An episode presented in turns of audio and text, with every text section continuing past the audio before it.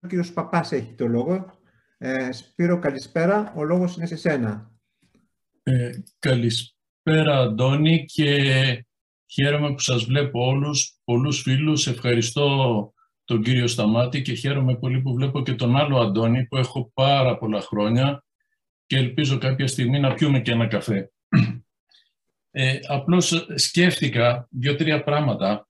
Ε, όπως είπες, ε, Αντώνη, ήταν πάρα πολύ πληροφόρηση και δεν είναι εύκολο κανείς να την ε, αφομοιώσει και ε, να αντιδράσει σε όλα. Αλλά σκέφτηκα έτσι, ακούγοντας τον κύριο Σταμάτη ότι, και τον Αντώνη μετά, ότι δεν είναι τυχαίο ότι η λογική γεννήθηκε στην Ελλάδα και η μεευτική μέθοδος του Σοκράτη. Ίσως ακριβώς γιατί αυτό ήταν η αντίδραση στον ανορθολογισμό που φοβάμαι ότι είναι ένα χαρακτηριστικό δικό μας, των Ελλήνων, ίσως επειδή είμαστε και διαισθητικοί πολύ.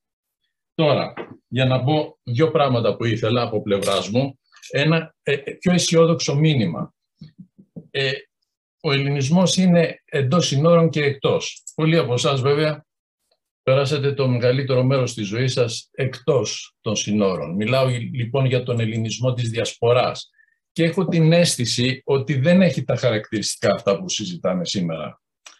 Ε, έχω την αίσθηση δηλαδή ότι δεν ανήκει στην κατηγορία των αντί. Αυτή είναι μία παρατήρηση. Και ίσως, και καλό εδώ τους συγγραφείς, να ήταν χρήσιμο να γίνει μια ειδική μελέτη για τον ελληνισμό της διασποράς. Το άλλο που ήθελα να πω είναι για τους αντιεμβολιαστές. Έχω την αίσθηση ότι δεν είναι αντί.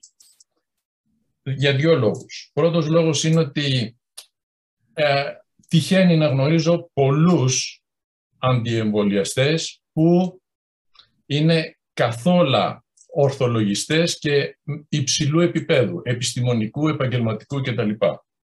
Δεύτερος λόγος, δεν είναι ε, επιθετική, αντιθέτως, είναι αμυντική, σχεδόν κρύβονται. Δηλαδή θέλω να πω ότι δεν έχουν τα χαρακτηριστικά όλων αυτών των αντισυστημικών. Ως παρατήρηση το λέω αυτό. Αυτά και σας ευχαριστώ πολύ. Ε, ε, επαναλαμβάνω ότι ε, αυτά που άκουσα με ε, οθούν και εμένα στο να διαβάσω το βιβλίο και θα το κάνω. Ευχαριστούμε πολύ Πύρο για την ε, παρέμβασή σου. Ε, νομίζω ότι θα έχει ενδιαφέρον να δούμε πραγματικά αν υπάρχει διαφορά ανάμεσα στον ελληνισμό εκτός Ελλάδος και τον ελληνισμό, ελληνισμό της Ελλάδας. Α, πάντοτε ο ελληνισμός εκτός Ελλάδας είχε, είχε, είχε δημιουργήσει πολλά κέντρα στην, ε, και στην Οδυσσό και στην ε, Αλεξάνδρεια και αλλού ε, και πιστεύω ότι τώρα υπάρχει και ένα καινούριο κέντρο στις Βρυξέλλες στο οποίο είσαι και πρωταγωνιστής. Λοιπόν, ε, Αντώνη, ο, ο κύριος Τριφίλης έχει το λόγο. Αντώνη. Αντώ, Αντώνη, αν έχεις, ε, έχεις το λόγο. Έλα. Άνοιξε το μικρόφωνο μονάχα.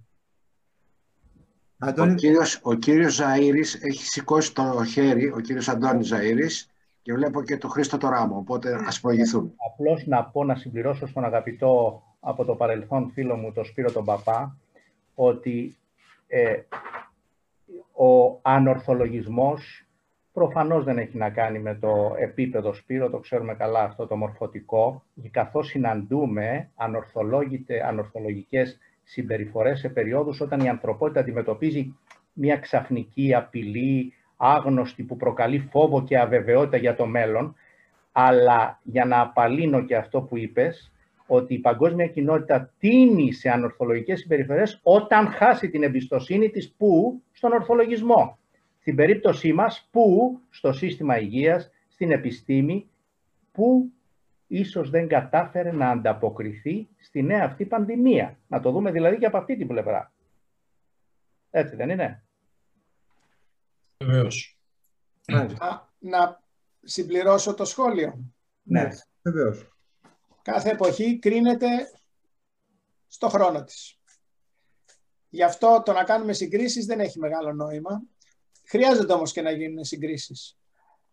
στην περίπτωση τώρα του κορονοϊού το 2020 είχαμε τρομακτικά πράγματα από πλευράς ταχύτητας και εξέλιξης και προόδου και, και, και, και, και.